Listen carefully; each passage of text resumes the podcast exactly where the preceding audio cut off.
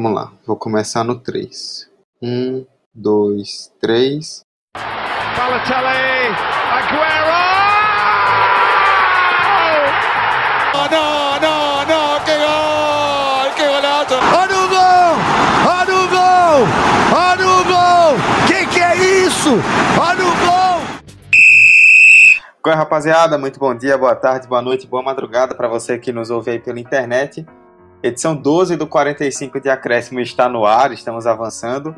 E hoje, aproveitando aí, né, essa pegada de pautas especiais no começo de ano, aproveitando que o futebol ainda está começando, a gente vai falar de futebol hoje, mas não exatamente do futebol que você está acostumado, né? Vamos trocar o soccer pelo futebol, como diriam lá nos Estados Unidos.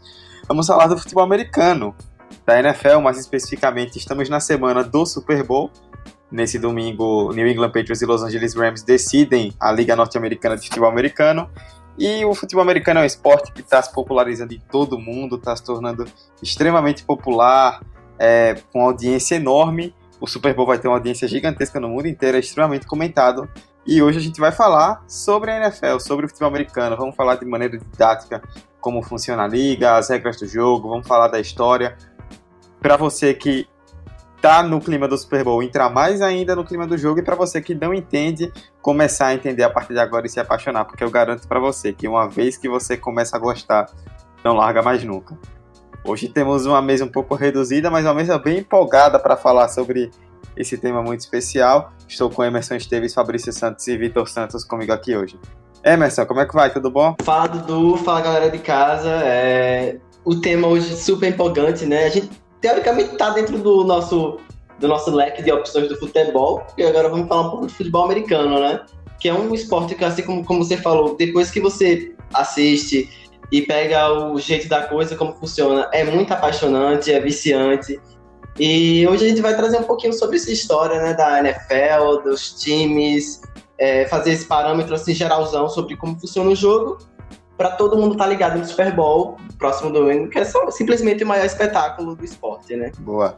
É, Fabrício, tudo bem? Fala galera, tranquilidade. Satisfação mais uma vez estar aqui presente nesse podcast. Hoje falando sobre futebol, só que o americano. E a gente espera aí trazer novos fãs para esse esporte tão legal e vocês conhecerem um pouco desse, desse esporte da bola oval. Vitor, beleza, velho? Fala galera, fala Dudu. Estamos aqui hoje para comentar sobre esse esporte que, como o Emerson falou, está se popularizando e muito no futebol. É, para mostrar que não é só brasileiro que copia os ingleses, o norte-americano copiar os ingleses nesse caso, porque o futebol americano se derivou do rugby, e os americanos acabaram criando essa identidade fortíssima do esporte, que tem muita diferença depois desse século passado que foi se reinventando e se, se estruturando até ser hoje um esporte que bomba demais nos Estados Unidos e tem muita história legal aí pra gente comentar. Exato, exato. É, bom, então vamos começar logo o debate, né? Falar aí bastante de futebol americano. Antes da gente começar, é sempre bom, né? Importante mostrar o contexto da liga, já que nós somos de outro país e é uma coisa bem da realidade, que surgiu muito da realidade americana, é importante falar sobre o contexto da liga. A NFL, ela surgiu nos anos 20, lá na década de 1920, e durante muito tempo ela rivalizava com a EFL. A NFL é a National Football League, a EFL era a American Football League. E aí as duas ligas elas dividiam o cenário americano. Aí por várias questões, como questão de competitividade dos times, financeira, audiência e tudo mais, as duas decidiram se unir nos anos 60. E aí em 66 elas já unidas fizeram sua primeira temporada e a decisão da NFL na época, da liga já unificada, ficou conhecida como Super Bowl. As ligas se uniram e ficaram divididas em duas conferências, a Conferência Nacional e a Conferência Americana, que foram sofrendo alterações ao longo do tempo. E desde então nós já vamos esse ano agora, no, dia, no próximo dia 3, para o Super Bowl de número 53, e é uma liga muito consolidada, né? Lá nos Estados Unidos existem quatro esportes que dominam o cenário, que são o futebol americano, o basquete, o beisebol e o hockey. E aí eu abro para vocês para falarem justamente sobre isso, né? O futebol americano é uma, é, com a NFL se estabeleceu bastante na cultura do país e hoje certamente já é algo bem consolidado entre o povo de lá. Sim, Dudu, tipo, é, a NFL, como você falou, surge lá nos anos 20, é, através de vários empresários que vão se mobilizando para investir em determinadas é, cidades ou franquias que, que vão se estabelecer nessas cidades. E durante um longo tempo é, passou como a única competição de, de futebol americano que existia nos Estados Unidos. Como você falou, surge a EFL, que começa a rivalizar com essa NFL. Porém, ela vai ter alguns aspectos que não vai conseguir superar a NFL, diríamos assim. Primeiro que o investimento era diferente, porque muitos desses, desses empresários que investiam na NFL, eles eram dos clubes rejeitados ou de regiões rejeitadas pela NFL. Então, é, empresários começaram a se juntar, esses rejeitados, rejeitados, entre aspas, e começaram a procurar cidades para que novos clubes se estabelecessem e pudessem rivalizar. Daí surgem alguns alguns clubes, como por exemplo Boston Patriots, ainda era Boston Patriots na época, entre outros, e que começam a rivalizar entre si para bater de frente com a NFL. Só que aí tem a questão do público. O público da EFL era um público bem menor do que a NFL, porque a NFL já era transmitida na TV, já tinha uma visibilidade bem maior, enquanto que a EFL não. Só que aí, depois de encontrar contratos milionários né, com a TV na época, o produto da IFL começou a ser mais valorizado. E daí, já entrando nos anos 60, é, essa rivalidade ela vai, ela vai se, afin, se afinando assim cada vez mais, até que elas se juntam em 66, como você falou, rola o primeiro Super Bowl, e só em 70 que unificariam para uma NFL. Então, acho que um ponto massa para se destacar é que, a princípio, os times da NFL eles eram muito mais estruturados do que os times da IFL, por esses fatores econômicos, fator de televisão, enfim, por ser já um produto mais visado. E só depois da NFL moderna, né, que é com a junção da EFL com a NFL, e que teremos um produto NFL, agora sim, sim dizer, com a junção dos dois, mais aprazível para o grande público e para ser apreciado pela televisão, enfim. E daí, como o Dudu já falou anteriormente, a EFL acabou, a NFL acabou sendo dividida em duas conferências, que é a Conferência Nacional e a Conferência Americana, com esses times da conferência da antiga EFL indo para a Conferência Americana e, de, e elas são subdivididas em quatro divisões. Os melhores de cada divisão se classificam para pós-temporada e os dois melhores do geral, que seriam, vão para o wildcard. E eu acho que eu vou só pontuar aqui minha relação com a NFL, como surgiu assim. Foi, eu lembro aqui como hoje fez seis anos, no dia 20, pouco mais de seis anos, no dia 20 de janeiro de 2013. Eu tava zapeando minha televisão, sem ter mais nada o que fazer, num domingo chuvoso em casa. E daí eu parei no esporte interativo, tava passando um, jogo, um time de vermelho contra um time de branco. Eu não tava sem entender muita coisa. Os caras se degladiando, se batendo. Gente, o que é isso aqui? Tô entendendo nada. Aí eu lembro que meu pai apareceu na televisão ah, pra assistir assim, vai, sair na, na esporte não, aí só os caras se batendo. Não. Eu não acredito nisso. Não é, não é somente isso. Tem que ter algum propósito nisso. Eu vou parar pra assistir esse jogo. E o jogo era Atlanta Falcons versus é, San Francisco 49 final da Conferência Nacional, 2012, na temporada 2012, o jogo foi em 2013. E, bicho, não, não tenho nenhuma saudade desse jogo, porque eu lembro que o Falcons abriu 17-0, o, o 49 conseguiu chegar, conseguiu virar, Matt Ryan deu umas rabiscadas durante o jogo e tudo mais, que eu não vou precisar entrar nesse assunto aqui agora. Mas a questão é que o esporte, é, eu acho que cada esporte tem, seu, tem suas características próprias e sua forma de, de, de se apaixonar. E comigo com a NFL foi dessa forma, pô. Eu sentia que aquela agonia, não entendia nada, nenhuma regra, não, não sabia quais eram os times, mas eu sentia uma parada diferente, sabe? E desde então eu passei a acompanhar NFL, passei a assistir NFL, passei a torcer pro Atlanta Falcons na época que passei a torcer por uma derrota, né? Que no final o 49ers garantiu a conquista da Conferência Nacional e foi pro Super Bowl. Enfim, eu acho que mais ou menos o parâmetro é esse. Tipo, acho que os meninos vão pontuar ainda um pouquinho mais sobre isso. Mas a questão é que tem muito dinheiro envolvido pela NFL desde sua criação. Os empresários investem com força, e tanto é que, tipo, cidades que não comportam é, NFL, não, a estrutura de se ter um estádio, é, não tem um empresário forte na região, uma marca forte, é difícil a, a liga se estabelecer nessas cidades. Então, o jogo econômico ronda. Tá, é um dos, uma das bases da NFL, sabe? É, a gente pode falar, se você quiser, sobre esse jogo aí de 2013. Não né? precisamos, Dudu. Não precisamos. Não, só, só pontuando aqui, Emerson falou, né?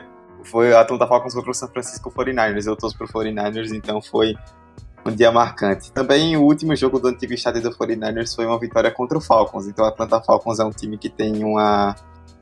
que me traz lembranças especiais. Mas. Yeah. É, bastante. Mas eu vou abrir também para o Fabrício e para o Vitor agora para comentarem sobre justamente algo que você falou, que é como o futebol americano ele tem um conjunto de regras que só você assistindo você entende. Assim, não que nos outros, os outros esportes você não precisa assistir, mas quando você olha para o futebol americano, logo de cara parece não ter objetivo nenhum. Parece que são 22 caras com o único objetivo de baterem uns aos outros dentro do campo. E aí quando você assiste, você percebe toda a estratégia, é um jogo de xadrez, assim, de grande território. Pela violência envolvida não parece tanto, mas é um esporte que envolve muita inteligência e muita tática para se vencer. Começando falando um pouco da minha relação com o futebol americano, a NFL, é, começou muito recente. Eu comecei a acompanhar na, na temporada passada, é, muito recente mesmo. E no início foi aquele negócio de amor e ódio, como você, vocês próprios já pontuaram aí, que você assiste e fica meio perdido e meio sem saber para onde vai isso e aquilo, mas depois de uma insistência é, foi incrível. Eu lembro que o jogo que me marcou foi o, aquelas quartas de finais, me corrija se estiver errado, entre os Vikings contra os Saints ano passado, que os Vikings conseguiram. Isso, foi a semifinal de conferência. Semifinal de conferência. Uma virada extraordinária. Foi a partir dali que eu falei: caramba, esse jogo consegue ter emoção até o final do momento, mesmo com bilhões de propagandas no meio do, de uma transmissão de três horas e pesquisando um pouco sobre a história eu vi que é interessante ver como evoluiu esse esporte porque foi um esporte que no princípio no princípio não caiu tanto assim no braço dos públicos até por conta dessa união entre a EFL e a antiga NFL e aí até não caiu nos públicos e até o é, emissoras e empresas de, de transmissão é, não, consegui, é, não deram incentivo no início para a transmissão. E a prova de que não foi tão efetivo no seu início foi a primeira final do Super Bowl que foi disputada no Coliseu, lá no estado de Los Angeles, um estádio que tinha capacidade para 100 mil pessoas, acabou recebendo um pouco mais da metade, enfim. Só que logo depois foi logo se estruturando, é, a NBC e a CBS conseguiram levar os telespectadores o, as finais de, durante os anos e depois acabou só evoluindo para mais, até o boom nos anos 80, 90 do, das franquias e do mercado que deram um salto enorme de investimento e até hoje que é um esporte muito caro, que rende muito dinheiro, mas também que transmite muita emoção e que cada vez mais eu sou sujeito para falar por conta de que eu estou muito viciado ultimamente. O, o Vitor falou a questão do dinheiro, e eu lembrei aqui da história que eu estava lendo. É, já tinha ouvido falar dela, mas eu nunca tinha lido muito a fundo sobre ela. Foi a história da mudança do Colts, na época em Baltimore, para Indianapolis. É uma história muito engraçada, porque é, foi do nada, pô. O dono do super, de, super, de supetão falou: não, Baltimore, Baltimore não tá rendendo o que a gente precisa, não tá dando o retorno que a gente precisa. Estamos tendo más campanhas, não tá tendo retorno financeiro. Vamos fazer o quê? Vamos pegar nossa malinha para Indianápolis. Dito e feito, o time fez isso em tipo numa madrugada aleatória, nos anos 80 isso foi. É, o time se mudou da cidade de Baltimore para Indianápolis. O que tipo deu resultado para o time. O time acabou conseguindo é, conquistas é, melhores, campanhas melhores. Mas, tipo, a torcida de Baltimore ficou como? Pô? Tipo, do nada o cara tira nosso time. E olha que, tipo, aí Baltimore, para compensar, rouba um time de Cleveland, leva para Baltimore e vira o Baltimore Ravens. E, tipo, isso foi uma parada que acabou alterando a regra da NFL, né? De não não, não permitia assim que aleatoriamente o dono surte, ah, agora não, vou tirar o, o Giants de Nova York e vou levar para Las Vegas. Não. Tipo, hoje em dia não é tão fácil assim alterar um time de cidade. A gente tá vendo que dois, duas franquias acabaram de mudar. Os times, dois times mudaram para Los Angeles, o Chargers e o Rams, e o, o Raiders está para mudar para Vegas. Então, assim, é, ainda é possível? É possível fazer essas alterações de cidade. Mas agora tem todo um trâmite, tem todo um protocolo que tem que ser seguido. Acho que, se não me engano, 30 dos 32 clubes têm que aprovar essa mudança de cidade não é assim tão arbitrário como era antes. Então, eu acho que, como todo mundo aqui está apontando, o fator econômico é o que rege muito o futebol americano, sabe? Nos bastidores. Eu acho que a torcida é, é importante, é criar um vínculo com a cidade, cria. Mas se chegar a um determinado ponto que é insustentável é, manter o time na cidade, manter a franquia na cidade, vai rolar essa mudança. E um caso, por exemplo, é do Raiders, que tem uma grande afeição com o Oakland, mas a cidade não está dando o suporte necessário pro, pro, pro time se manter, o, o estádio está meio emperrado para ser construído, então a, a mudança para Las Vegas está bem encaminhada para essa temporada ou para a temporada seguinte. Então é isso, pô. A gente tem que sempre pensar em mente que esporte é dinheiro, é, é renda, é economia, e que isso sempre vai reger. Interessante que é, Emerson deu aí esse gancho sobre o Raiders e, e sobre o, o Chargers. É, o Raiders é o time que eu torço na NFL, eu comecei a acompanhar há mais ou menos dois anos atrás. E graças a Deus eu não virei Patriots, porque foi um, um, amigo meu muito próximo que ficava falando assista, assista, assista, assista. E eu era nesse pique de Emerson. Eu olhava e falava, mas o que é que tá acontecendo aí? E quando você passa a assistir, você acaba até entendendo que não é um jogo sem objetivo. Tem até objetivo demais. É muita tática, é muito complicado. Esse mesmo amigo que começou a me incentivar a assistir, ele joga futebol americano e ele me mostra o, os livros de tática e realmente é algo muito complexo. Então, com essa questão aí dos times, realmente a, a economia é o que rege, porque muitos times que foram jogar em Los Angeles jogaram praticamente como se estivessem em casa, porque tinham mais torcidas do que o próprio Chargers.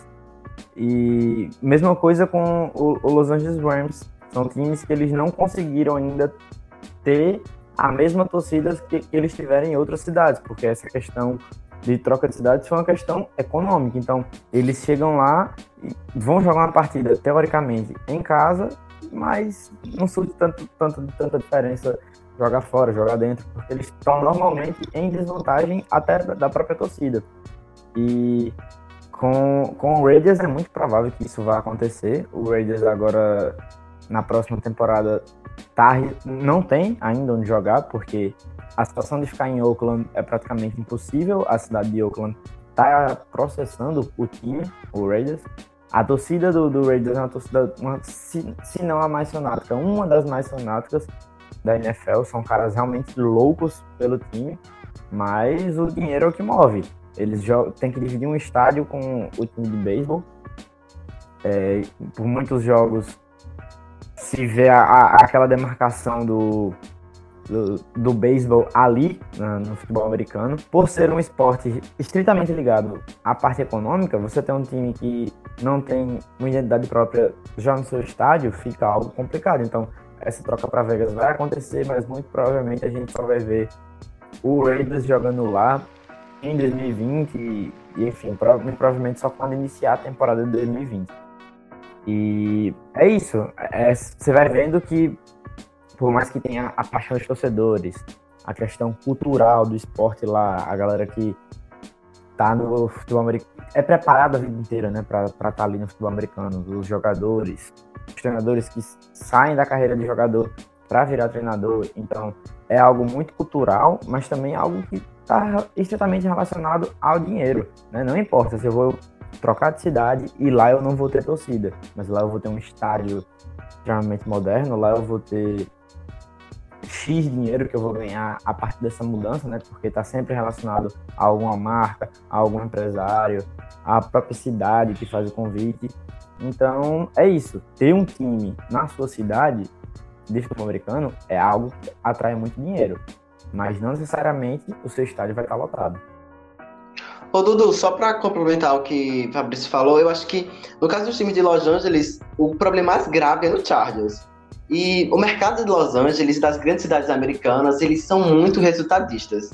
Se o time não entregar boas campanhas, vitórias em casa, a torcida não vai comparecer. E eu falo isso no caso do Chargers porque o Rams, ele já foi de Los Angeles há, há 30, 20 anos atrás, antes do Rams estar em San Diego, em, perdão, em São Luís, ele era de Los Angeles. Então, já que tinha um certo vínculo com a torcida, tinha ganhado um Super Bowl, mas ainda em São Luís, perdão. Mas o problema mais grave é no Chargers. De tanto que, tipo, a capacidade. Da, da, e olha que é um dos. O estádio, quer dizer, o estádio é grande, mas a capacidade do, do clube do clube, da franquia, lota mais com a torcida visitante do que da própria torcida. E já no Chargers, isso, isso tem mudado de figura graças às boas campanhas, a boa campanha dessa temporada que o time tá tendo, porque a anterior não foi muito boa. E isso é evidenciado dessa forma. Eu acho que isso pode, como você falou, provavelmente isso pode acontecer com o Raiders também. Pô. Las Vegas pode ser um mercado que se mostra inóspito, assim, inicialmente, mas depois do estádio construído e, e de ter bons resultados na cidade, eu acho que tem tudo para torcida voltar a parecer. O caso do Chargers, como você falou, é pior do que o do Rams, porque não só pela questão do público, né, mas por isso que você falou do vínculo. O Chargers jogou a primeira temporada dele de vida ainda pela AFL em 1960 em Los Angeles e depois foi para San Diego. E desde 61 ele estava até a temporada passada em San Diego tinha uma relação muito forte com a cidade, tinha a música até do San Diego Superchargers, a galera gostava muito do time, mas foi trocado porque os donos viram a possibilidade de mudança para um mercado mais vantajoso financeiramente. San Diego não é um mercado tão grande como Los Angeles, obviamente. E aí é importante contextualizar para quem está ouvindo. Os times nos Estados Unidos, nos esportes, não só na NFL, eles são franquias, eles têm donos que são empregados, entre aspas, da liga. Então, eles podem, a qualquer momento, pedir uma mudança de local do clube. Tipo, sei lá, o New England Patriots, ele pode amanhã pedir para ir para Dallas e virar o Dallas Patriots. Tipo, aí passa por toda uma mudança, tem que haver todo um critério da liga para comprovar que existe estrutura e existe um motivo para você tirar o time dali, não é simplesmente tirar por tirar. E a maioria dos donos tem que aprovar em conjunto com a liga. Então, essa mudança pode acontecer. Se eu não me engano, o único time que não pode mudar é o Packers, porque ele tem ele tem, digamos assim, não vou saber exatamente o termo certo agora, mas parte das ações, digamos assim, é da torcida. Então, Todas, todos, os, todos os cidadãos de, de Green Bay são donos do time. Isso. E aí, e aí essa questão das ações, eles fazem uma estratégia até interessante. Se o torcedor quiser vender essa ação, ela custa basicamente quase nada.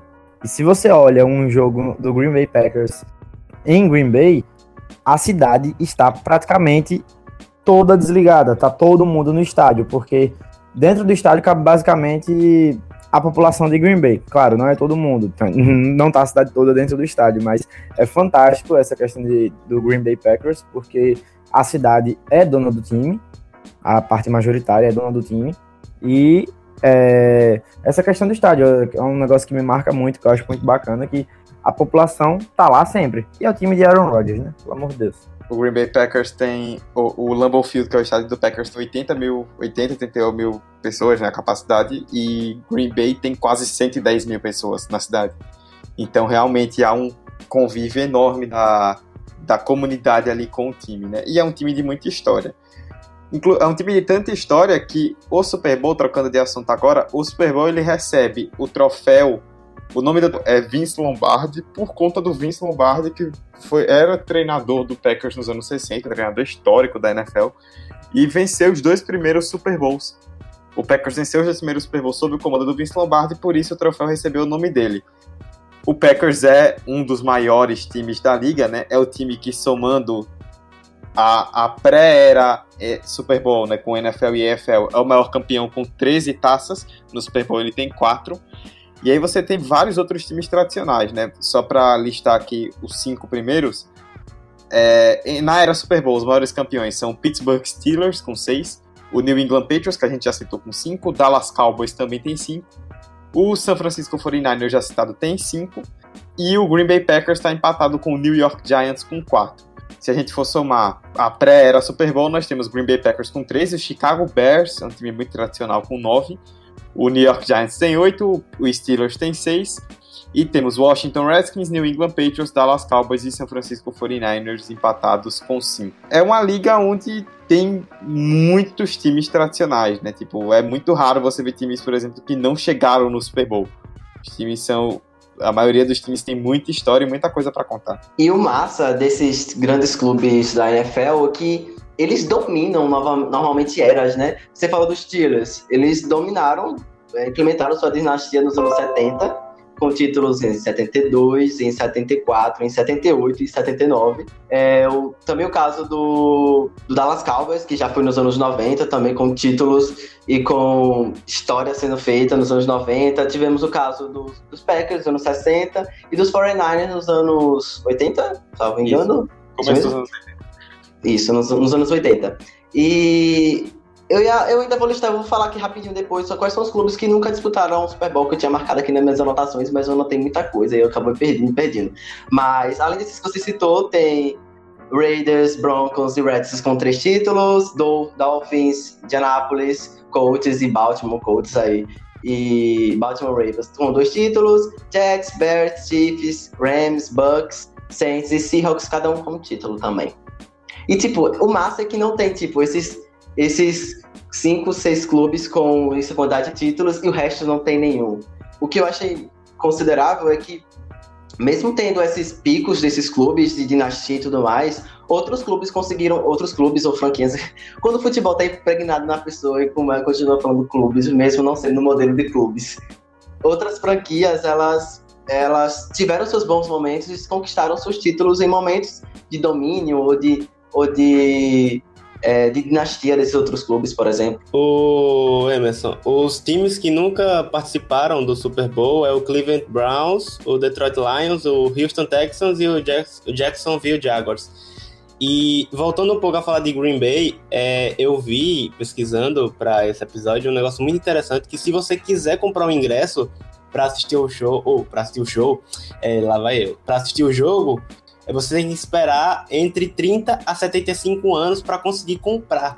Pois mais de 100 mil nomes já estão na lista de espera para comprar os ingressos, para você ver como é fanático a torcida, como é próximo e como tem esse vínculo de ser realmente dono do clube. E além do próprio Green Bay Packers, que nunca trocou de cidade, o Chicago Bears também, é outro clube que tem uma, identi uma identificação muito forte entre cidade. Ou oh, outro clube, olha ele só. Outro, outra franquia, outro time que tem uma identificação muito forte com a cidade e tem essa relação forte. É, e mostrando que o quão vinculado hoje o dinheiro, a economia está vinculado ao esporte. É, em 82, a NFL parou. Houve uma greve dos jogadores que depois de alguns jogos da temporada, os jogadores revoltados por conta de falta de planos para aposentadoria, assistência médica e salários muito baixos comparados à renda geral do que o esporte dava às franquias, decidiram entrar em greve e não entraram em campo e não e se negaram a volta ao campo até conseguirem 55% do, da renda. Eu não tenho, não sei se é esse o número exato, mas é mais ou menos 55% da renda geral de que as franquias faturavam. Eles queriam que fosse voltadas para investimento de si próprio, dos jogadores próprios.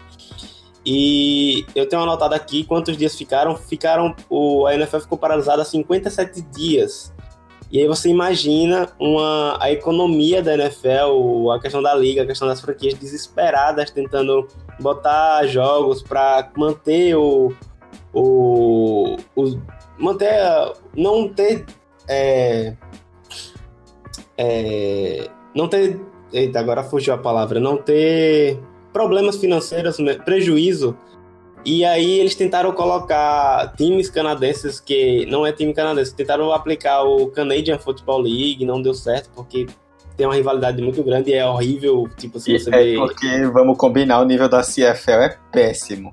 Então, é exatamente. É tipo você comparar trazer pro futebol a Premier League com o Brasileirão. Não tem, não faz sentido nenhum. É muito diferente. Eles também tentaram colocar a Liga das Estrelas, como a gente chama, né, lá, que é o Stars, time, eu não lembro agora o nome, mas foi parado mesmo e até 51, 57 dias eles depois o todo mundo lá depois de muitas tretas conseguiram resolver e aí então os jogadores voltaram com seus direitos, tudo regularizado certinho para eles e para você ver como tá é, enraizada essa cultura americana de querer controlar toda a economia e enfim É, Vitor, é, a gente vai citar rapidinho, a gente vai citar um pouco mais sobre isso mais na frente na questão da liga, mas é normal nas ligas americanas, falando aí para o público, os jogadores terem sindicatos. E aí esses sindicatos, eles defendem os interesses dos jogadores, até porque os clubes são franquias, a liga é dona dos clubes, então o sindicato está ali em ação direta. Acontece de vez em quando, a NBA recentemente já teve temporada com menos jogos por conta de greve. Em 2004, se não estiver enganado, a NHL, que é a liga de hockey, parou, não teve temporada por causa de greve dos jogadores. E isso é muito legal, porque os jogadores defendem seus direitos e eles são subordinados à liga, mas eles são subordinados desde que a liga traga um retorno para eles, né? Não é qualquer questão de exploração, porque eles têm a consciência de que por mais que existam os fãs e a mídia, eles são os responsáveis por fazer a magia acontecer. Exatamente. Falando um pouco mais de história, é, pesquisando sobre agora questões sociais integradas ao esporte, é interessante notar a questão do preconceito que ainda está enraizado aos a quarterbacks negros no esporte do no futebol americano. O número de quarterbacks negros, quarterbacks que é basicamente o o principal jogador, o jogador estrela do time, aquele que é visto como craque, enfim. É o famoso camisa 10, trazendo para a cultura do nosso futebol.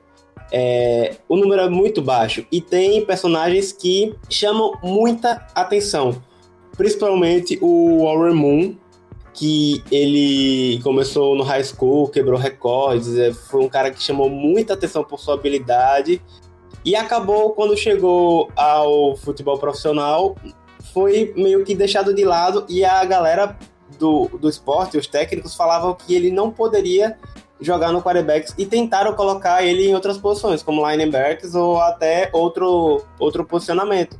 E ele se negou. É, é normal, infelizmente, é, cenas como essa foi visto como muito normal antigamente, ainda hoje tem um certo receio, muito infelizmente mesmo, em pleno 2019 ainda há coisas assim. Mas o Warren Moon, ele não desistiu, ele falou que só joga no, na posição dele, no quarterback, e ele foi para o campeonato canadense, e lá ele não teve, é, até onde eu li aqui, ele não teve nenhuma. O pessoal não deu resistência à questão do.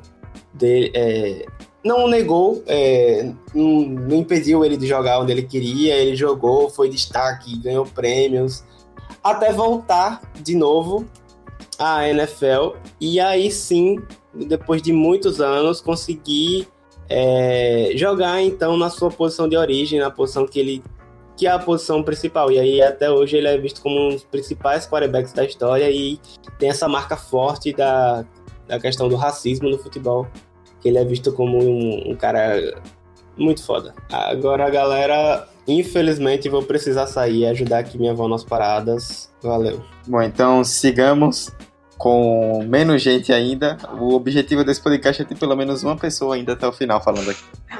em algum momento vai chegar a ponto de ser um monólogo, sabe? Uma é. pessoa conversando com o pessoal de casa, viajando, sabe? Ai, meu Deus. Enfim, vamos falar agora um pouco das regras, né? Como a gente citou, é um jogo de xadrez, não é apenas a questão de pancadaria. Mas como é que funciona? Eu, se vocês me permitirem, eu vou falar um pouco e aí eu vou pedir que vocês complementem. O jogo basicamente funciona da seguinte forma: são quatro períodos de 15 minutos e várias vezes os times alternam entre a posse de bola.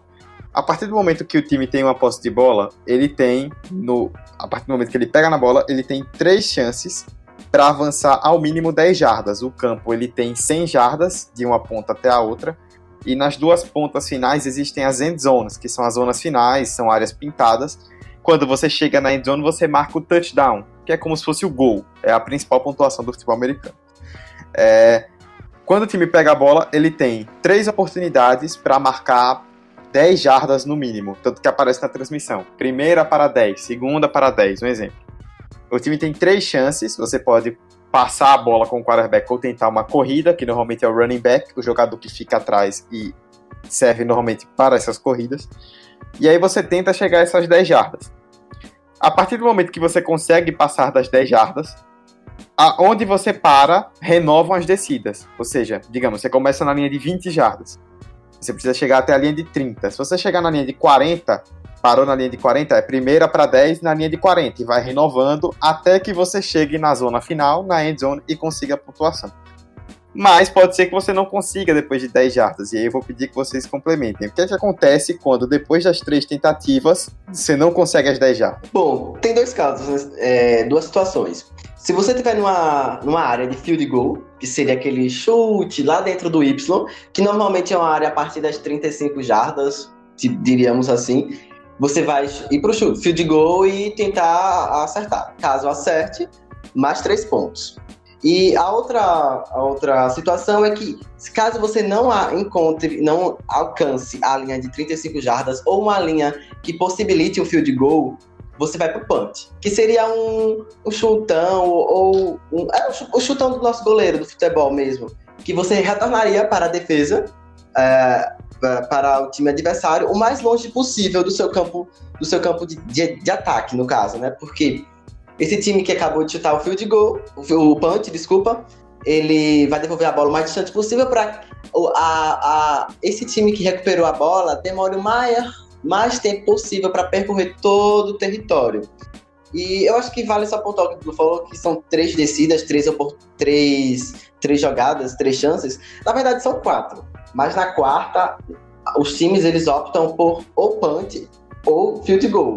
Porque se você arriscar uma quarta descida e não se concretizar, o time adversário vai ter a bola retornada na mesma posição que você perdeu a quarta descida. Então, normalmente é uma jogada utilizada só em desespero total do, do, do time. Quando o time está perdendo por uma vantagem muito grande e vai para uma quarta descida. Ela é muito arriscada. Então, basicamente é isso. Depois das três, depois das três tentativas, o time não conseguiu o first down, ele vai ou vai pro punch, devolver a bola pro time adversário, para o mais longe possível, ou dois, ele vai pro field goal e tenta conquistar três pontos. Basicamente é isso, e tipo, acho que é bom ressaltar também que o campo da NFL ele é medido por jardas, não por nossos metros, como a gente utiliza aqui. E esse campo todo tem 100 jardas de, de expansão, de tamanho. É, e, a, e, as end zones, como o Dudu falou, são as extremidades, são as linhas pintadas, normalmente com a, a logo do time ou o nome do time, Rams, Patriots, está pintado lá no, no, nas extremidades. E aí, tipo, o time que avança e consegue chegar do outro lado, consegue touchdown, seis pontos. Isso, até acabei esquecendo de tocar, foi importante você mencionar. O field goal que você falou vale três pontos e o touchdown vale seis. Por isso, quando você chega, por exemplo, perto da end zone e não consegue o touchdown, tem que chutar o field goal, é prejuízo, porque você deixa de ganhar 6 pontos para ganhar apenas 3. Quando o time faz o touchdown e ganha os 6 pontos, ele ainda tem direito a mais um chute extra de mais ou menos 30 jardas, 32 jardas, vamos ver a cortar agora, que vale um ponto, é o ponto extra. Normalmente a gente já conta o touchdown como 7 pontos, porque o chute extra tem um índice de acerto de 96% para um kicker profissional chutar dessa distância é bem tranquilo. Então são seis pontos pelo touchdown, mais o chute pelo ponto extra. Esse ponto extra, como você falou, situação de desespero de quarta descida, é, ele pode se transformar em uma conversão de dois pontos, quando o quarterback, o ataque segue no time, em vez do chutador, né, no caso o kicker, entrar. O ataque segue no campo, na verdade não no time, segue no campo e tenta um mini touchdown, digamos assim. Ele tenta entrar de novo na end zone. Se ele conseguir, ele ganha dois pontos. E aí o touchdown vale oito. Isso acontece quando você está em uma situação de desespero e precisa pontuar. Ou então você quer colocar a distância do jogo em a sua vantagem em um field goal, porque aí se outro time conseguir o field goal, empata e não vira, e aí para chegar nessa distância de três pontos você precisa de uma conversão. São situações bem específicas, não é o tempo inteiro que acontece. Só um ponto, uma parada que algo que me deixava é, encrencado, encacu, encacucado, não sei se existe essa palavra, mas era o fato do field goal, o field goal não ser chutado da onde é, onde tinha acontecido a última terceira descida e não foi executada. Por exemplo, a jogada acabou na linha de, de 30 jardas, mas o field goal não era chutado na linha de 30 jardas. Eu ficava, oxente, mas por que não foi de 30 jardas? Daí eu, curioso, fui pesquisar. E aí eu entendi que eles vão somar as 10 jardas da end zone, a linha lá do touchdown, mais as 7 jardas do snap, pós, pós jogada do kicker. Porque, tipo, quando retorna a bola, o, o kick, ele vai pro chute. E isso são 7, consome-se 7 jardas, esse espaço aí da bola ser devolvida para ser chutada. Então eles contam essas 17 jardas. Então, um chute de field goal que seria de 30 jardas, ele não é 30, ele é de 47 jardas.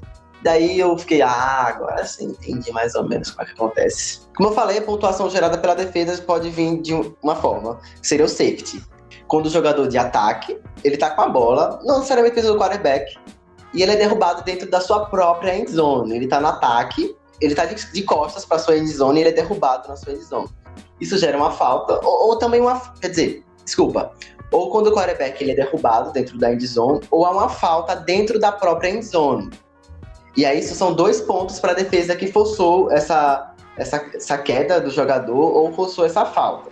Mas também tem os turnovers, que aí a galera aí, meus dois parceiros vão explicar. Você citou safety é como se fosse um gol contra, né? Digamos assim. Isso, isso, E bom exemplo. E é importante ressaltar que o time que força o safety, ele ainda recebe a bola, além dos dois pontos que ele ganha. Então, é uma pontuação bem vantajosa. É rara, mas é vantajosa. É, além disso, a defesa ela pode forçar a pontuação, for- forçar a troca de posse de bola em duas situações. Primeiro, com a interceptação, que é quando o quarterback do time de ataque lança a bola e a defesa consegue agarrar, tipo, ele lança a bola para alguém do ataque, mas no meio do caminho alguém da defesa pode pegar essa bola, ou essa bola pode ser desviada e aí alguém da defesa ra- agarra. No caso, a defesa fica com a bola e aí entra o ataque, troca a posse de bola. Caso essa interceptação seja retornada, ele pode é, interceptar a bola e sair correndo na direção contrária para onde ele quiser. Se ele conseguir entrar na end zone, se a defesa que interceptou a bola conseguir entrar na end zone, é uma pick six, é um touchdown feito pela defesa. A defesa interceptou, fez o touchdown e aí não muda a posse. Tipo, o time que estava atacando volta a atacar porque como um time pontuou, ele dá a bola para o outro. É, a pick six é justamente isso, né? Quando você força a interceptação e retorna para touchdown. Também tem o fumble, que é quando o jogador tá com a bola, pode ser o quarterback, pode ser o wide receiver, que é quem recebe as bolas, ou o running back, que é quem corre com a bola. Ele toma um tackle, que é a dividida, e deixa escapar a bola antes de cair no chão. E aí, quando essa bola escapa, ela é de quem pegar. E aí é uma cena muito bizarra, porque os jogadores de linha, de linhas, né, que são quem protegem o quarterback, aqueles mais rechonchudos que ficam ali na frente, saem correndo feito uns desgraçados atrás da bola. Imagina um bando de nego de 150 Véi. quilos. Levar uma, tomba- uma velho. trombada né, de um cara desse, pô. Eu, É. Emerson Davis, tá morto. Todos nós. Morto. Acontece de vários jogadores pularem de vez e eles ficam lá. E aí a arbitragem, ela chega lá apitando, acaba a jogada e ela vai tirando de um em um pra ver no meio daquele bolo de carne de mais de mil quilos de jogadores por ali, quem foi que pegou a bola. E aí os caras se matam por isso, mas é importante porque pode gerar uma recuperação de posse de bola que não tá prevista. Fumble é vida, gente. Fumble é vida. Mas. E, tipo, uma parada que eu não entendi é esse entrechoque dos jogadores. Porque eu pensava que, tipo, velho, porque eles estão se batendo, se degradando tanto. Principalmente nesses lances de fumble. Eu não. Como assim? Eu não entendia. Ou então quando estão protegendo o quarterback e a linha defensiva é, protege ele da linha, da linha do ataque que tá indo de encontro para trás do sec e tudo mais. Eu não entendi, agora sim tá mais claro, tipo, tá protegendo o quarterback para aquele lance, para aquele passe. E não era uma parada arbitrária, não, vou dar uma porrada. Aliás, tem regra- regras claríssimas quanto à à agressão na NFL, vale destacar isso. Era exatamente isso, né? Pra galera que é, cai de primeira viagem, não é um vale tudo. Assim, tem regras bem específicas, tem faltas no jogo e essas faltas, elas custam jardas. Cada falta ela tem uma quantidade de jardas específicas. Quando um time comete, ele, per ele cede essas jardas para o adversário.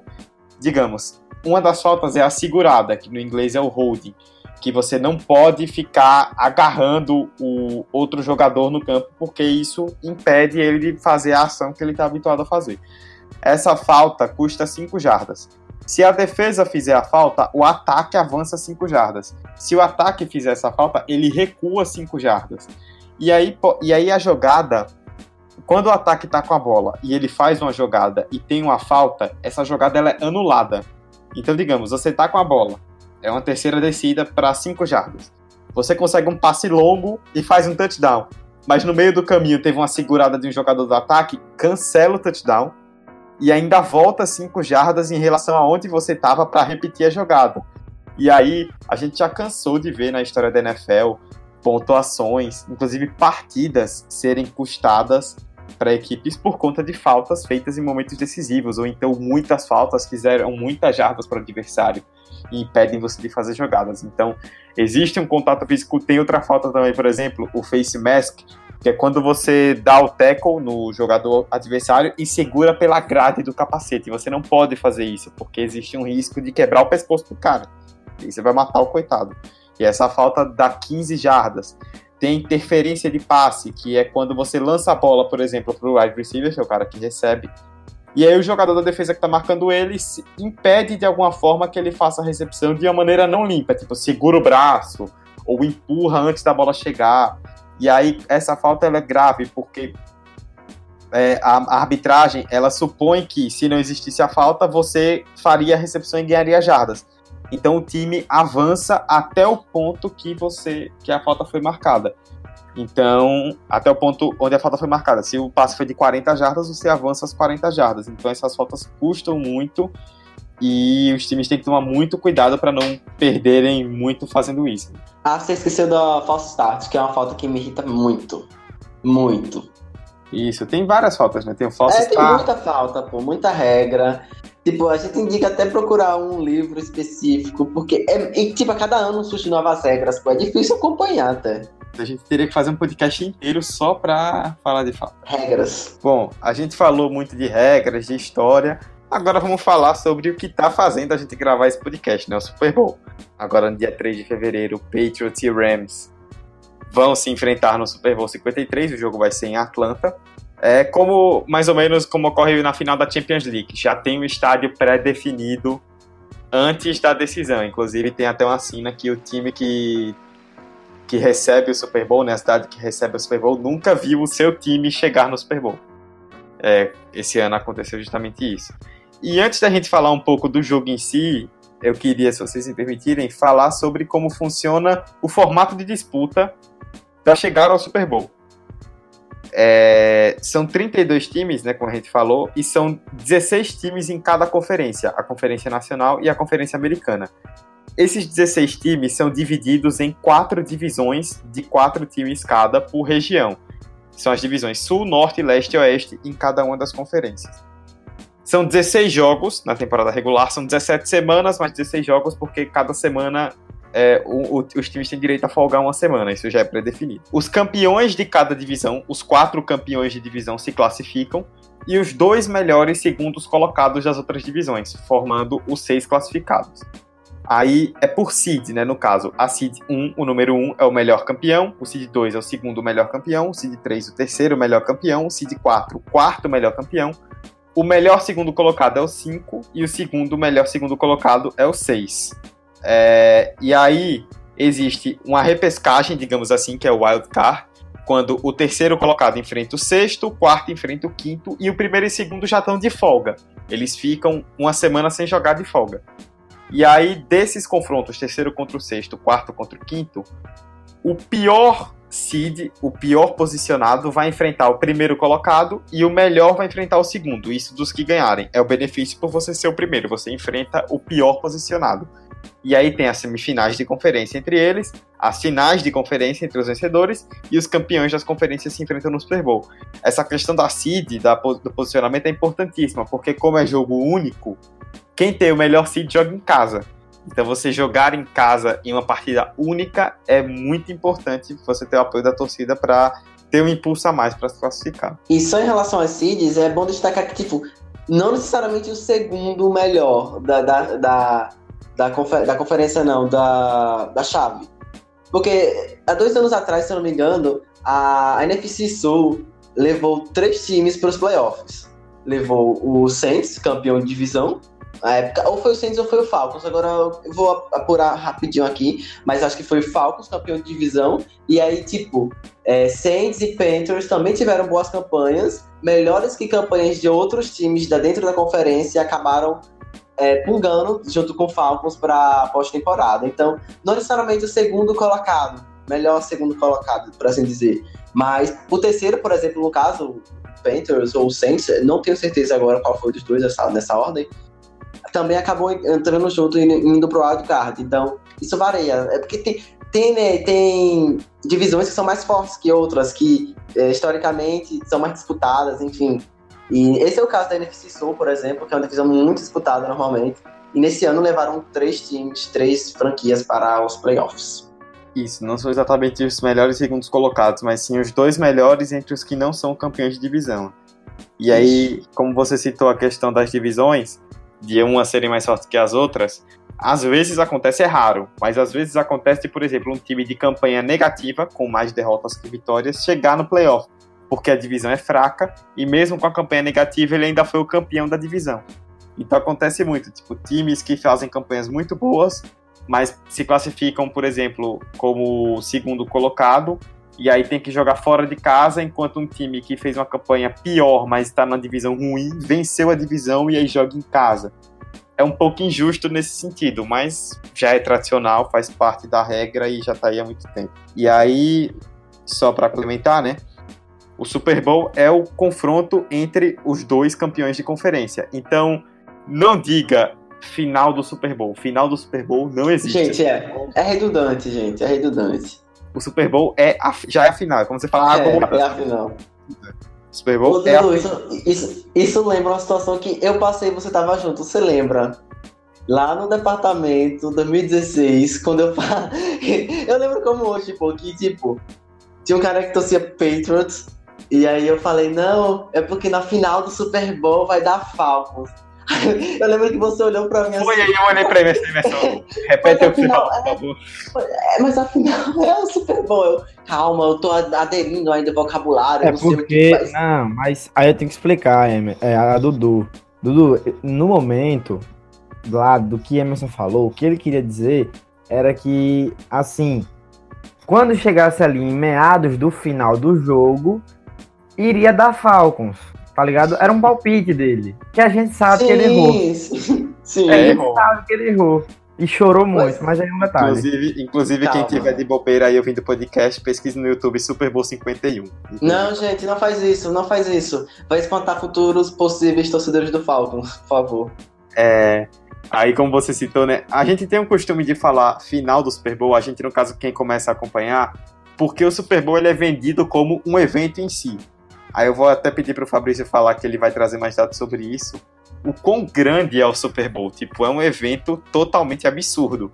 É, é uma coisa completamente. tá ligada à liga, mas é uma coisa completamente desvirtuada de tão enorme que é. É, um, é impressionante e realmente atrai muita gente. Se você quer começar acompanhar a NFL, o Super Bowl certamente é o melhor momento para isso. É, bom, o Super Bowl, ele, vocês têm que entender que é o evento único do mundo com mais audiência. Ele tem mais audiência do que qualquer coisa. Qualquer coisa, claro. A Copa do Mundo tem mais audiência que ele, mas tratem o Super Bowl como um evento único.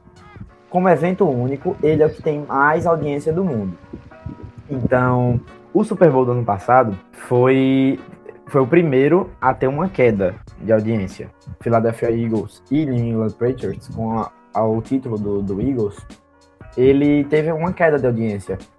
Foram 103,4 milhões de pessoas que assistiram. 7 milhões a menos do que o Super Bowl que Emerson citou. Atlanta Falcons e o próprio New England Patriots.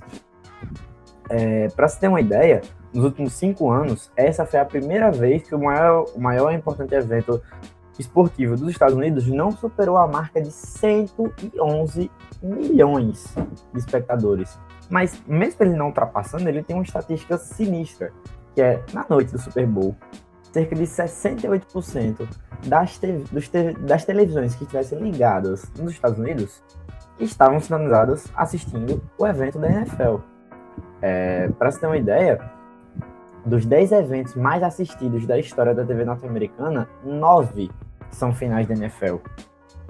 Inclusive a edição de 2018, ela está em décimo lugar. A, o- a única coisa aí que não é final de NFL é o seriado MASH, cujo último episódio, exibido em 83, atraiu mais de 106 milhões de pessoas para frente da TV. Então, vocês terem uma ideia de como a marca do negócio é grande, o, o país para. O país para, o país simplesmente para para assistir o Super Bowl. É o evento. É, é o dia do Super Bowl. Então, é, em 10 anos, de 2008 a 2018, o valor de um comercial no Super Bowl, 30 segundinhos de comercial no Super Bowl, cresceu 87%. 87%. Custa a bagatela. Assim, se vocês forem aí olhar a poupança de vocês, tiver um trocadinho, quiser divulgar a mercearia do pai, 5 milhões de dólares. 5 milhões. 5,05 milhões de dólares. Assim, é, são valores simplesmente absurdos. É, é, o, é o spot mais caro da televisão americana. Nada supera. E a expectativa é que esse número cresça. As duas, duas outras maiores inserções em 2017 foram na final da Conferência Nacional, uma das partes da NFL, com um investimento de 2,5 milhões por 30 segundos, e a cerimônia do Oscar, que foi 1,9 milhões de dólares. Então, 30 segundos da final do Super Bowl vale mais do que o dobro do que 30 segundos de, de um comercial do Oscar. É simplesmente absurdo. Absurdo. E aqui, outra, outra estatística, os valores de. Fale, falemos. Não, você vai falar que não tem nem como divulgar o 45 de acréscimo, velho, com esse valor. Infelizmente, não vai ser dessa vez. É, se a gente tentar divulgar o 45 de acréscimo no Super Bowl, você vai ver os membros morando na rua, pedindo dinheiro no sinal mais próximo, porque, bicho, é assustador, é um valor absurdo. Meu Deus. Os valores de investimento no espaço publicitário, obviamente, têm crescido cada vez mais, né? O valor que se paga em 2019 por uma publicidade está longe de ser o mesmo que você ia pagar em 2009 o mundo está globalizado, as coisas estão crescendo, mas é sinistro a, como é uma, uma crescente exponencial. De 2013 a 2017, o preço dos anúncios no Super Bowl passou de 4 milhões de dólares para 5 milhões de dólares, por esses 30 segundinhos. A passagem de 3 para 4 milhões também levou 4 anos. Mas aí vocês verem como é um esporte que ele vem crescendo nessa década. Porque de 2013 a 2017 teve essa evolução de 1 milhão. De 2009 a 2013 também teve essa evolução de 1 milhão, mas para sair da casa dos 2 milhões para os 3 milhões, demorou de 2000 a 2009. Sempre foi um esporte forte lá, mas a questão econômica está cada vez mais ficando algo absurdo. O Super Bowl é um evento que ele traz audiência e ele busca trazer audiência em tudo, não só no jogo em si. E aí, a TV americana, os Estados Unidos, você sabe como é americana, né? Eles sempre, em qualquer coisa, querem observar a chance de lucro, de ganhar dinheiro, de fazer alguma coisa. Então, o que foi que eles fizeram? Sempre tinha no Super Bowl, antigamente, nos anos 60, 70, 80, apresentação de artística durante o intervalo. Mas era uma coisa bem regional, tipo bandinhas locais que tocavam para entreter o público, é mais aquela coisa em vez de ter uma caixa de som tocando no intervalo, tinha uma bandinha lá no gramado tocando alguma coisa pra galera ficar comendo aquele petisco, ouvindo uma musiquinha e esperar o segundo tempo. Só que a NFL notou que ela perdia a audiência durante o intervalo, principalmente quando tinham jogos de margem muito grande. Quando um time dominava o primeiro tempo, a galera largava, tipo, ah, não tem por que assistir o segundo.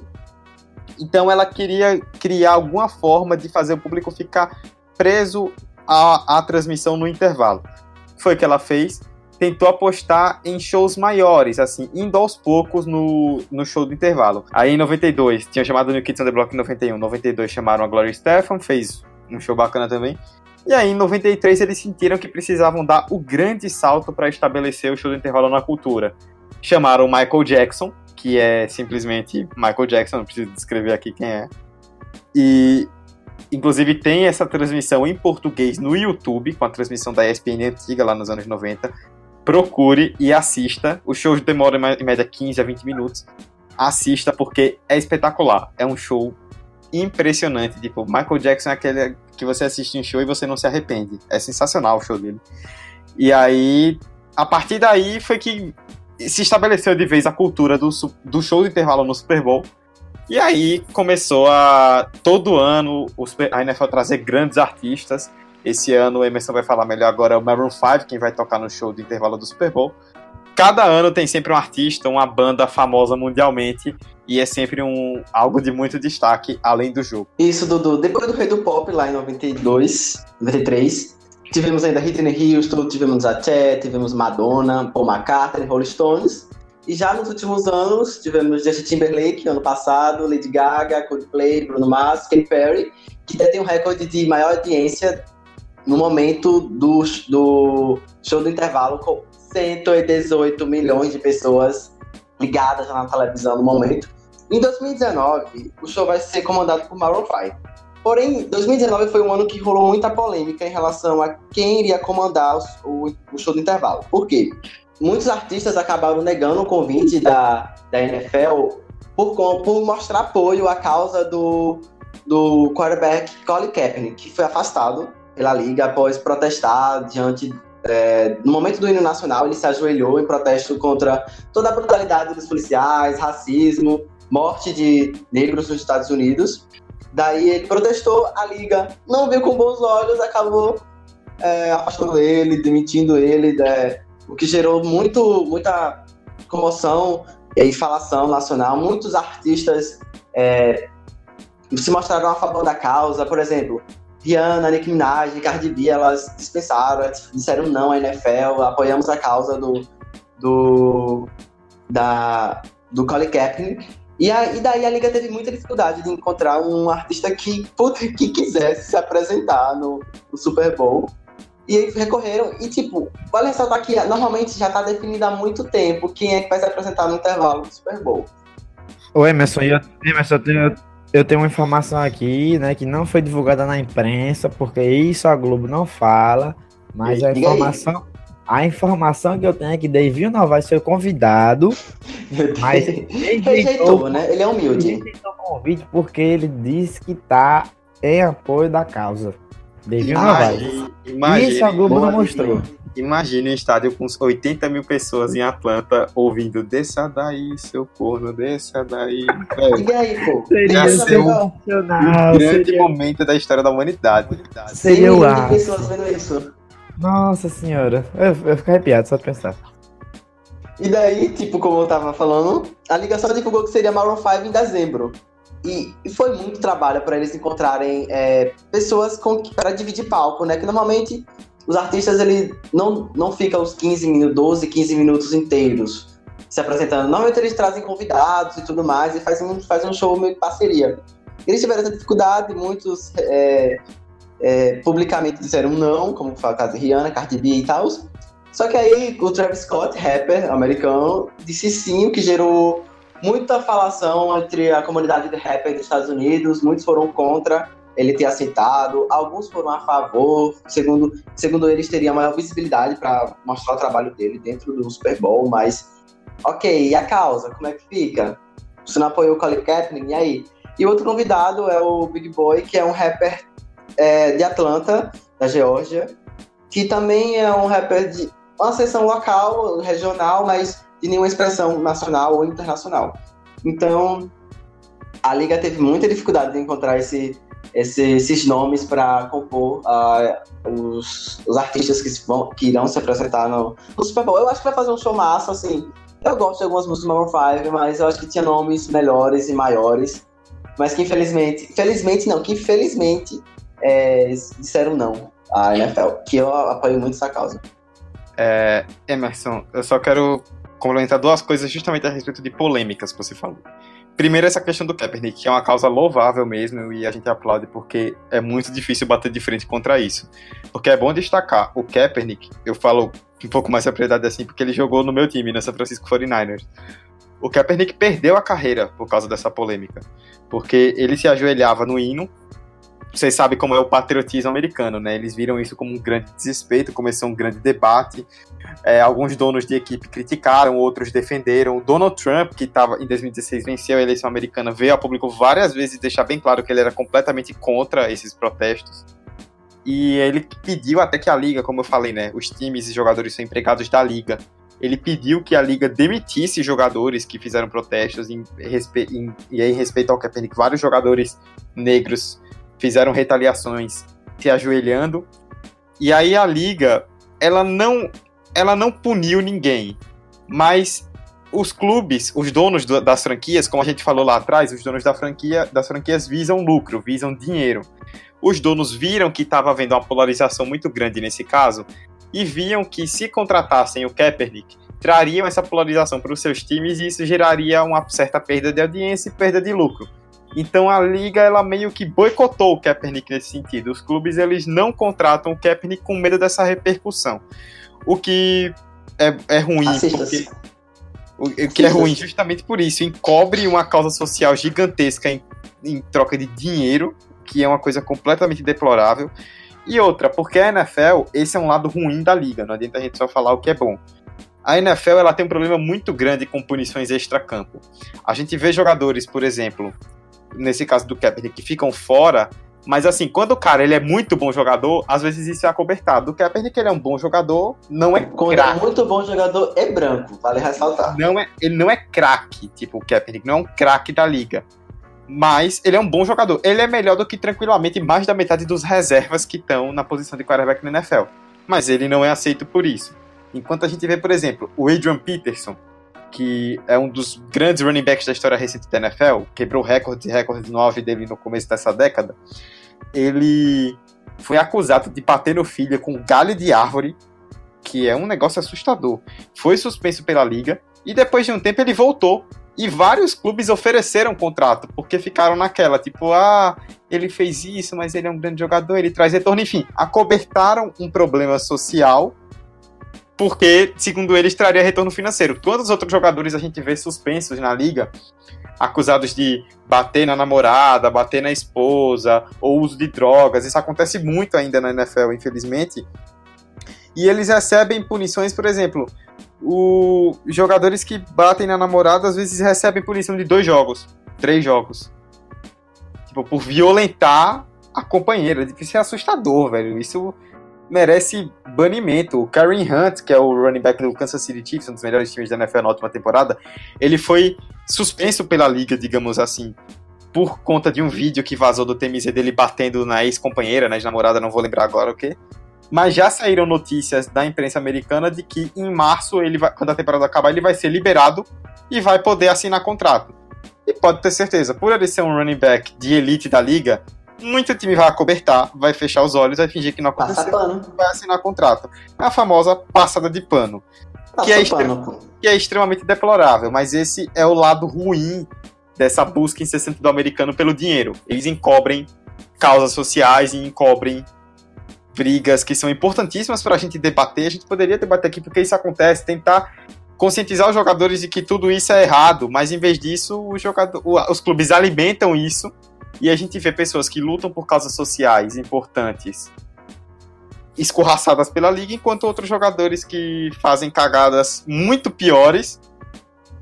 Na verdade, essa questão da social nem é uma cagada, né? Pelo contrário, é uma briga social de respeito. O Kaepernick merece palmas porque ele recentemente, recentemente ele fez recentemente por conta de toda essa questão racial, ele fez um comercial com a Nike que gerou muita repercussão e o tema do, do comercial era sacri é, faça de tudo, mesmo que isso que você tenha que sacrificar tudo na sua vida, mais ou menos assim. Porque ele realmente sacrificou a carreira dele, ele parou de jogar futebol americano por conta de uma luta racial que é importantíssima. E a gente sabe o quanto está enraizado nos Estados Unidos. Então, é, se você quiser pesquisar, ler sobre essa história, ver vídeos, vá na internet, leia, vale a pena. Mas, enfim, é importante defender o Kaepernick nesse sentido, porque ele bateu de frente com gente grande. E ele tá sofrendo ainda, mas ele resolveu bater de frente e bater de frente por uma causa que é muito justa. Pois, eu deito na. Eu deito, espera, eu deito na Tancredo Neves. Se o que. Se o. A mesma situação que tivesse acontecido com, com, com o Cap tivesse acontecido com o quarterback branco, se os clubes tiveram se revoltado, se a Liga, te, se a Liga teria passado o pano para toda essa situação, eu, do, eu deito na, na Tancredo Neves em horário de pico, meu filho. Não teria acontecido. Não teria. Com certeza, com certeza não. Pelo contrário, a, repercu a forma como seria visto seria diferente. Tipo, sim, o sim, jogador sim, negro fez isso, as pessoas falam, ah, é subversivo, é antipatriota, não sei o quê. Se um jogador branco faz, as pessoas falam, olha só, essa causa é tão importante que até os jogadores brancos estão aderindo. Tipo, as pessoas ainda veem isso de uma maneira muito errada. Infelizmente, nos Estados Unidos isso acontece muito. É, sobre outra polêmica que eu queria citar do show de intervalo, isso vai ser bem rápido.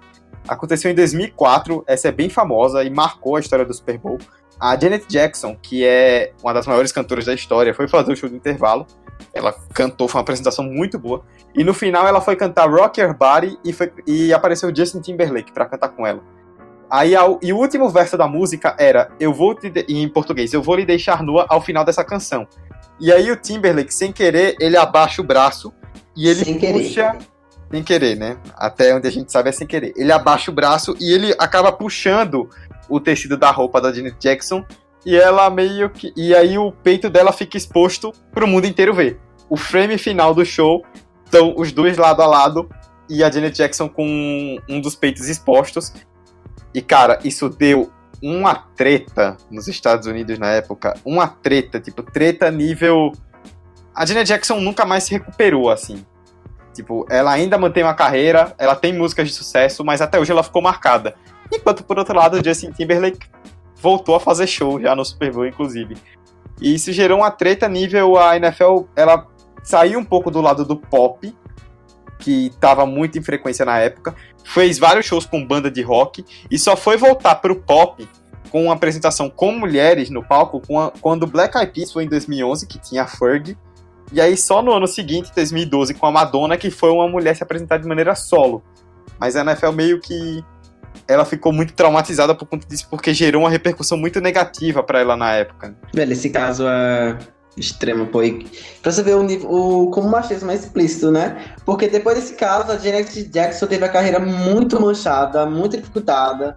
Eu lembro que ela, tipo, lançou alguns álbuns, singles depois, mas a TV já não queria que ela aparecesse, boicotada nas rádios, enquanto que a carreira do Justin Timberlake só decolou, né? Aí ele terminou com a Britney, lançou música, lançou álbum, disco de sucesso, voltou para o Super Bowl. Então, pra você ver, com, é um caso bem explícito, pô, de como o machismo ele tá presente e como ele afeta diretamente as cantoras pop. E não E só na elas, como E na época foi mal. É, na época, o, a Janet Jackson, depois de um tempo, ela falou que ficou muito chateada com o Timberlake, porque ela disse que. Ela chegou a dizer que sabia que, tipo, obviamente não tinha. Ele não fez aquilo por querer, ele não quis mostrar o peito dela em rede nacional no Super Bowl. Mas que ele se esquivou depois do caso. Tipo, ele demorou a pedir desculpa. Durante um tempo ele ficou incomunicável. Tipo, ele não quis falar sobre o assunto. E toda, toda a polêmica recaiu na Janet Jackson. Enquanto Justin Timberlake ficou apenas como o cara que puxou o, a, a, a roupa e ficou por isso mesmo, ficou escondido durante muito tempo. Depois de muito tempo foi que ele foi pedir desculpa, enquanto a Janet foi quem acabou sofrendo, muito por conta desse machismo que você citou, né? Ela acabou sofrendo as represálias negativas e por conta disso ela. Ela, tipo, a carreira dela não acabou, ela se manteve, lançou álbuns depois de sucesso, mas ficou marcada. Se você pesquisar qualquer biografia da Janet Jackson, vai ter um capítulo especial dedicado a esse episódio. E aí isso entra onde eu queria falar de onde estão as mulheres no Super Bowl, né? O público feminino ele representa quase metade da audiência do campeonato. Mas, ah, o que é o Super Bowl, o que é que a gente lembra quando a gente fala de Super Bowl? Pelo menos quem está envolvido com o, o, o esporte são as propagandas. E por muito tempo era muito normal a gente ver, tanto em qualquer lugar, né? As mulheres sendo toda aquele, aquela visão depreciativa, né? Aquela coisa de objetificar a mulher. E por muito tempo era isso que a gente via no Super Bowl. Comercial de carro, cerveja, do que fosse. Mas de acordo com o tempo foi passando e a sociedade foi mudando e as cabeças que enxergam, analisam isso, também foram mudando, as empresas também tiveram que se adequar, obviamente. Então, como as, as marcas tiveram que mudar e para ficar claro, somente 6% dos comerciais do Super Bowl ve- veicularam mensagens na, na, última década, segundo a Universidade de Vila Nova, tem um ponto interessante. As mulheres, elas simplesmente não participam dos comerciais. Ou seja, se não é para usar ela como objeto, elas também não vão participar de outra forma. Então, nos últimos 10 anos, 76% dos comerciais foram protagonizados por homens e as celebridades masculinas apareceram duas vezes mais do que as celebridades femininas. E outra, outro dado aqui é que no Super Bowl do ano passado, é, os homens foram protagonistas quase três vezes mais do que as mulheres. A proporção, de acordo com o arquivo do Ed Age, foi de 61 homens para 23 mulheres. E quando as mulheres estavam participando, elas eram convidadas de uma festa, ou então alvo de interesses dos homens. Ou seja, a mulher continua sendo apenas um, uma coadjuvante, ela não, não traz essa, essa, essa questão do protagonismo. E o que não deveria acontecer, se 49% do seu público é mulher, por que as, os comerciais não vão ter essa mudança, né? E a expectativa não é de mudar, porque falta mulheres na própria criação das propagandas, do, do, do produto, né? Porque, para você ter uma ideia, assim, no ano passado, 54 milhões de mulheres assistiram aos jogos, correspondendo a 49% da audiência. Isso é 39 milhões a mais do que 2009. Em 2009, como eu já citei, foi o último ano em que a audiência total ficou abaixo dos 100 milhões. Ou seja, o crescimento da audiência do Super Bowl, que por mais que de, a, a do, da, do Super Bowl do ano passado, de Eagles e Patriots, tenha caído, o crescimento geral do Super Bowl na década em que estamos vivendo parte muito pelo interesse das mulheres no esporte. O essencial para o crescimento é que o produto que está sendo ofertado ali tenha a participação da mulher. Porque se você está fazendo um comercial de cerveja onde a mulher está sendo um objeto, você também vai dar o interesse do seu público consumir o, o, o produto, né? Você tem que fazer também com que o público feminino se interesse pelo seu produto. Essa, isso passa até pela própria cerveja, né? O, a Budweiser e a Bud Light, que são marcas de cerveja lá nos Estados Unidos que constantemente estão ligadas ao Super Bowl, à NFL, elas são marcas que elas vêm passando por um processo de, de reformulação, né? Nessa, nessa forma de, de fazer as propagandas para o Super Bowl, para o futebol americano e como no geral, porque eles querem atrair qualquer que seja o gênero. Né? Isso já é um, um, uma mudança de pensamento que parte da, da forma como o mundo tá, tá, tá mudando, né? Mas, por exemplo, tem um caso interessante, é que a Audi, no Super Bowl 2017, é, fez um comercial e nele o pai questionava: O que devo dizer à minha filha? Que ela será automaticamente menos valorizada do que qualquer homem que ela conhecer? Porque, beleza, o público gostou do, do, comercial, tá? A Audi tá engajada, tá querendo trazer o público feminino pra cá, tá querendo dar voz às mulheres. Mas aí quando você ia olhar dos 14 executivos da Audi, duas eram mulheres. E aí depois disso a empresa passou por uma questão de reformulação lá dentro mesmo, de programas de estágio voltado apenas para mulheres, de criar uma frente de apoio a mulheres. Mas é interessante porque não é só você falar, você tem que fazer também. Então não é só uma marca de cerveja mudar a forma dela de tentar promover o produto, é ela agir dessa maneira, agir de forma coerente com o que ela passa, ela tem que fazer o que ela faz, né? Falar é fácil, difícil é agir. Então, muito interessante essa questão da mulher. A mulher é praticamente metade do público do Super Bowl. E outro fato interessante disso é que, por exemplo, aqui no futebol, a mulher ela não tem esse, esse, esse nível de engajamento com o esporte. E lá eles têm. Mas mesmo assim, eles ainda continuam sem dar o, a atenção necessária. E aí talvez muito por isso que a, a Jane Jackson não teve o suporte necessário que ela merecia. Pô, a coisa que aconteceu com ela, que ela não quis, ela não queria se expor, ela não queria mostrar o peito dela pro mundo inteiro. Mas ela foi julgada por um incidente.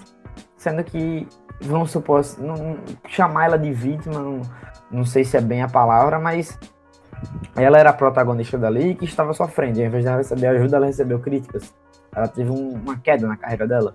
Simplesmente não faz sentido. Você citou, só para completar a respeito disso, nessa temporada, inclusive, teve o caso da Sarah Thomas, que foi a primeira mulher que apitou um jogo de playoff na história da NFL. Ela já apitava na liga desde 2015, mas esse ano foi que ela participou do corpo de juízes do, do jogo do New England Patriots contra os Los Angeles Chargers, que foi na semifinal da Conferência Americana. É, isso nunca tinha acontecido de uma mulher estar presente no corpo de juízes de um jogo de playoff. O que é um ótimo passo, assim, é algo que é louvável, mas é justamente isso, né? Uma liga que tem uma audiência feminina tão grande e que já está aí fa é, fazendo sua história, vai chegar a 53 Super Bowls. Demorou meio século para colocar, por exemplo, uma mulher apitando um jogo. Tipo, até onde está indo essa questão da inclusão. É, as mulheres estão recebendo mais espaço, mas isso demorou muito para acontecer e elas precisam receber cada vez mais espaço, porque elas têm, consomem grande parte da. tem uma fatia muito grande da audiência, elas precisam ter representatividade e os clubes, as franquias precisam se engajar quanto a isso, justamente para não só pela questão da audiência, mas também pela questão da representatividade, né? A mulher, ela precisa ter seu espaço e a liga não é feita só para homem, né? Existe ainda uma visão mais ou menos como é com o futebol aqui no Brasil, que é um esporte para homem. E não é feito só para homem, todo mundo consome, qualquer pessoa pode gostar do esporte que quiser. E essa representatividade feminina é importantíssima, especialmente nos dias de hoje. Ô Dudu, só antes de encerrar, eu queria falar que é, existe muita produção de conteúdo feito pela mulherada aqui no Brasil é, sobre a NFL. Eu quero só. Não vai ter o bloco de indicações no episódio de hoje, né? Mas eu só queria falar sobre dois canais e duas páginas é, que também tem podcasts, que é o NFL de Bolsa e o Luzinha Clube, que a, essas, essas meninas elas vão trazer toda a visão delas do, do jogo, é, com a forma delas de falar, tipo, super entendendo o assunto, com muito competentes. Então, é, esse, esse produto NFL ele é tão é, consumido nos Estados Unidos pelas mulheres, que no Brasil existe essa produção de conteúdo voltada. Feito por elas, para elas, mas também para ser consumido por outras pessoas. Eu sigo essas páginas. São páginas muito boas para se informar sobre tática, sobre é, como os times estão vindo para o jogo. Então, super indico. Os podcasts também são muito bons ambos, tanto a NFL de bolsa quanto o Luluzinha Clube. A própria ESPN aqui do Brasil, nessa temporada, teve a Pauli Voglo, né, que começou a comentar, uma mulher que começou a comentar jogos na temporada, ainda não nos jogos principais, tipo, uma vez ou outra aparecia, porque a, a, os jogos principais já tem duplas que estão estabelecidas há muito tempo. Mas ela começou toda semana, ela participava de pelo menos um jogo como comentarista, além de participações nos programas da ESPN sobre o assunto. É um ótimo espaço para mostrar justamente para as pessoas, né, que a mulher também entende de futebol americano, também pode assistir futebol americano como qualquer outra pessoa e precisa ter esse espaço para mostrar que ela manja como qualquer outro homem. Tipo, o fato dela ser mulher não influencia em nada, pelo contrário, muita mulher entende muito mais de esporte do que um monte de marmanjo por aí que se diz entendedor do assunto. Estamos encerrando por aqui, né? Falamos muito, uma gravação enorme. Ainda tinha muita coisa que a gente podia ter falado aqui e não falamos, mas eu espero que vocês tenham gostado de verdade. E antes da gente encerrar, o Fab... eu vou pedir para o Fabrício dar um recado para a gente, né? Que foi passado para ele, do Sergipe Redentores, né? Algo local, que é o time de futebol americano daqui do estado, que está fazendo a seletiva para para recrutar atletas para a próxima temporada, né, Fabrício? Fala aí um pouco. Então, é isso aí, galera. Primeiro eu queria agradecer a você que chegou até aqui ouvindo sobre esse esporte sensacional que a gente tanto gosta. Mas o recadinho que a gente tem para deixar é sobre o Sergipe Redentores. A equipe daqui, como o Dudu já disse, Sergipe, nosso querido estado, está com a seleção aberta. Né? A data vai ser no dia 10 de fevereiro, no Sintax, que é o Sindicato dos Taxistas. Para quem mora em Aracaju, é na Avenida Tancredo Neves, às 15 horas da tarde. O valor é 15 reais. Só que, se você for um candidato com acima de 95 quilos, você não paga. É, os representantes é uma equipe daqui, eles batalham muito, sabe, para poder que o esporte cresça aqui no estado, em conjunto com o Nordeste, visto que os times que brilham aqui, como acontece nos outros esportes também, são os times da, da região do eixo, ali Minas, São Paulo, mais para o sul, enfim.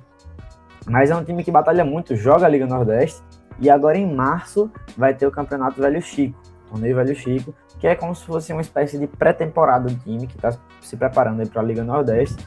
E quem sabe, né? Você vai lá, faz o tryout, passa, vira jogador de futebol americano. Olha que, que glamour, né? Representando o seu estado. Então, enfim, vão lá, se vocês não quiserem fazer a seletiva, mas sigam a página do Redentores, acompanhem, valorizem, assistam os jogos, porque é o produto da casa e a gente precisa valorizar o que é nosso. Eu achei sensacional que o tryout vai ser no sindicato dos taxistas. Imagina, imagina os taxistas chegam para uma reunião lá e tem um bando de brutamonte de 120 quilos se jogando em cima do outro no campo. É um negócio espetacular, mas vale a pena acompanhar porque é muito legal, a galera vai nos jogos, cria uma atmosfera bem bacana, é muito bom poder acompanhar o Sergipe Redentores. Fechamos, né? Vou até respirar aqui porque foi uma gravação longa. mas falamos muito. E olha que muita coisa a gente ainda podia ter abordado e não citamos. Mas antes da gente acabar, eu vou pedir pro Hector colocar uma trilha sonora aí diferenciada, uma trilha sonora de expectativa, porque é hora dos palpites.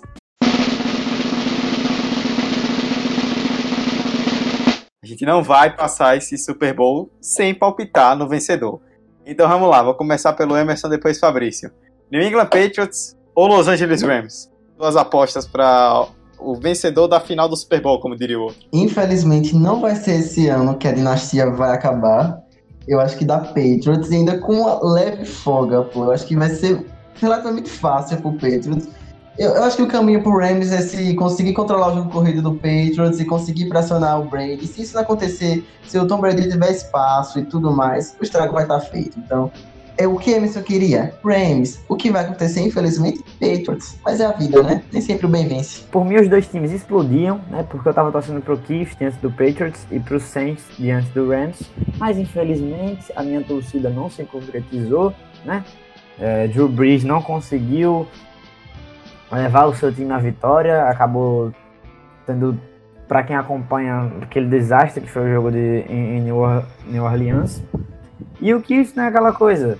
Tom Brady simplesmente não erra a terceira descida. Então fica muito difícil para Derek Goff e companhia poder combater a dinastia, porque quando Tom Brady fala que ele vai ser campeão, ele vai ser campeão e acabou. Aposto muito no Patriots, acho que vão igualar o, o recorde dos Steelers, vão chegar aí no sexto anel e aguentar, né, a, a escória que torce pro Patriots com todo respeito.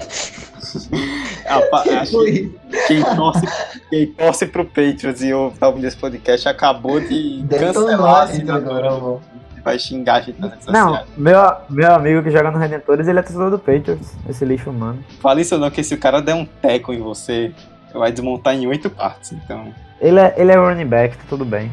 O que ainda te dá uma grande desvantagem física. Por mim também esse Super Bowl não existiria, porque se o Patriots vencer, ele ultrapassa o meu time, o 49ers, entre os maiores campeões. Mas o Rams é rival da divisão do 49ers, então por mim explodia o estádio. Mas. Não, já... não, explodir estádio, que isso? Nunca. É, é, muito caro para explodir. Mas. Exatamente. Já que não tem essa opção, eu queria muito que o Rams ganhasse, mas eu tô com o Emerson. Eu acho que o Patriots vai vencer. É um time que sabe muito bem o que faz com a bola e tem o famoso pacto, né? Quando tudo parece que dá errado, vai lá e dá certo no final. Sim, porque você tá, porque você tá só com o Emerson, você falou que vai dar Patriots também. Não, com o Emerson no sentido que ele falou que queria o é, Rams. Mas... É porque você quer me expulsar do podcast, entendeu? É, é isso mesmo. Ó, oh, é polêmica, hein? Esse foi o seu último podcast. Sinto muito. Enfim, é o Patriots ele tem um jogo corrido muito forte e o Rams foi a pior defesa contra o jogo corrido na temporada. Então, se encaixar e se a defesa do, do Rams não conseguir pressionar o Tom Brady, acabou o jogo. Então, eu aposto no Patriots. Eu aposto em um jogo apertado, disputado, mas acredito que o Patriots vai vencer. É, bom, é isto. Demorou bastante. Agradeço a vocês de verdade para quem chegou até aqui, porque falamos muito, como sempre, mas para você que não manja tanto de NFL, foi muito legal. Ainda tinha muita coisa que a gente podia citar. Com certeza, quando acabar essa gravação, a gente vai olhar e vai dizer: caramba, tinha algo que a gente deveria ter citado e não falou. Mas foi muito legal ter, dar esse espaço aqui para esse esporte incrível que é o futebol americano. Emerson e Fabrício, os guerreiros que resistiram à, à gravação que foi dizimando um a um aos poucos. Muito obrigado e até semana que vem. Valeu, Dudu. Valeu, Fabrício. Valeu, galera. É, foi muito massa conversa, ter essa, mais de uma hora conversando sobre NFL. E esse esporte é maravilhoso. Eu acho que depois que você passa a enxergar ele de outra forma, a acompanhar de verdade, você vê que é muito maior que aquilo que você está vendo. Enfim, velho, eu acho que eu super indico vocês se engajarem com canais voltados para NFL, é, para páginas de Instagram, de Twitter, de Facebook, enfim. É um universo muito grande para ser explorado em apenas um episódio de podcast, mas acho que a gente conseguiu passar esse parâmetro geralzão do que é a NFL e como funciona. E é isso, pô. Acho que caso você tenha gostado, fala pra gente, dá aquele feedback nos corredores da UFES, no nosso Twitter, do próprio Instagram do 45, enfim, fala com a gente. E caso tenha gostado, a gente pode repetir, quem sabe futuramente, outros esportes ou, ou a própria NFL em uma nova, nova oportunidade. Valeu. Muito obrigado, galera. Você que ouviu até aqui, você é realmente um guerreiro, porque esse podcast ficou enorme, mas acho que a gente conseguiu contribuir um pouco do nosso conhecimento, trazendo aí estatísticas, fatos, acontecimentos, regras, times. E é isso aí. Muito obrigado pela audiência de sempre. E tamo junto. Bom, é isto. É, siga a gente nas redes sociais, não jabá de sempre. Arroba 45 Decréscimo no Twitter e no Instagram. O e-mail é 45decréscimo.gmail.com. Mande sua crítica, sua sugestão, seu elogio. Sua sugestão de tema também, né? Não só de melhoria para o podcast, mas também de algo que você queira ver. E só para não deixar batido, 8 da noite, quer dizer, 9 da noite na hora de Brasília, no próximo dia 3, domingo, de England Patriots, Los Angeles Rams em Atlanta, como diria o, o outro, a final do Super Bowl, a decisão do futebol americano nessa temporada. E assim, se você assistir e gostar, eu recomendo que procure jogos para assistir no YouTube, porque depois só volta em setembro. Vai ser uma grande off-season, mas mantenha a chama acesa porque vale a pena acompanhar a temporada completa. É isso, obrigado a todos vocês que ficaram até o final e até semana que vem. Tchau, tchau. Balotelli, Aguero!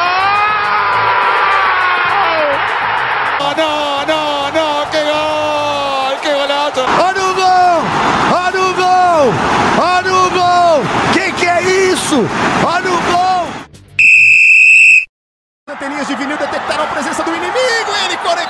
Romano Awanai. Quem? Romano Awanai. Não é isso? É o quê? Rumawananui. E o que foi que eu disse? Rumawanai. Como é que é? Rumawa- Rum- Rumanawanui. E o que eu disse? Rumanawanai. E como é que é? Rumanawanui. Ah, tá. Não dá pra chutar field goal, então vai pro rugby de novo aqui o time do Green Bay. E aí, Rodgers, pra onde é que você vai? Vai pode fazer uma né? jogada, pode mandar Hail Mary, joga pro alto e reza!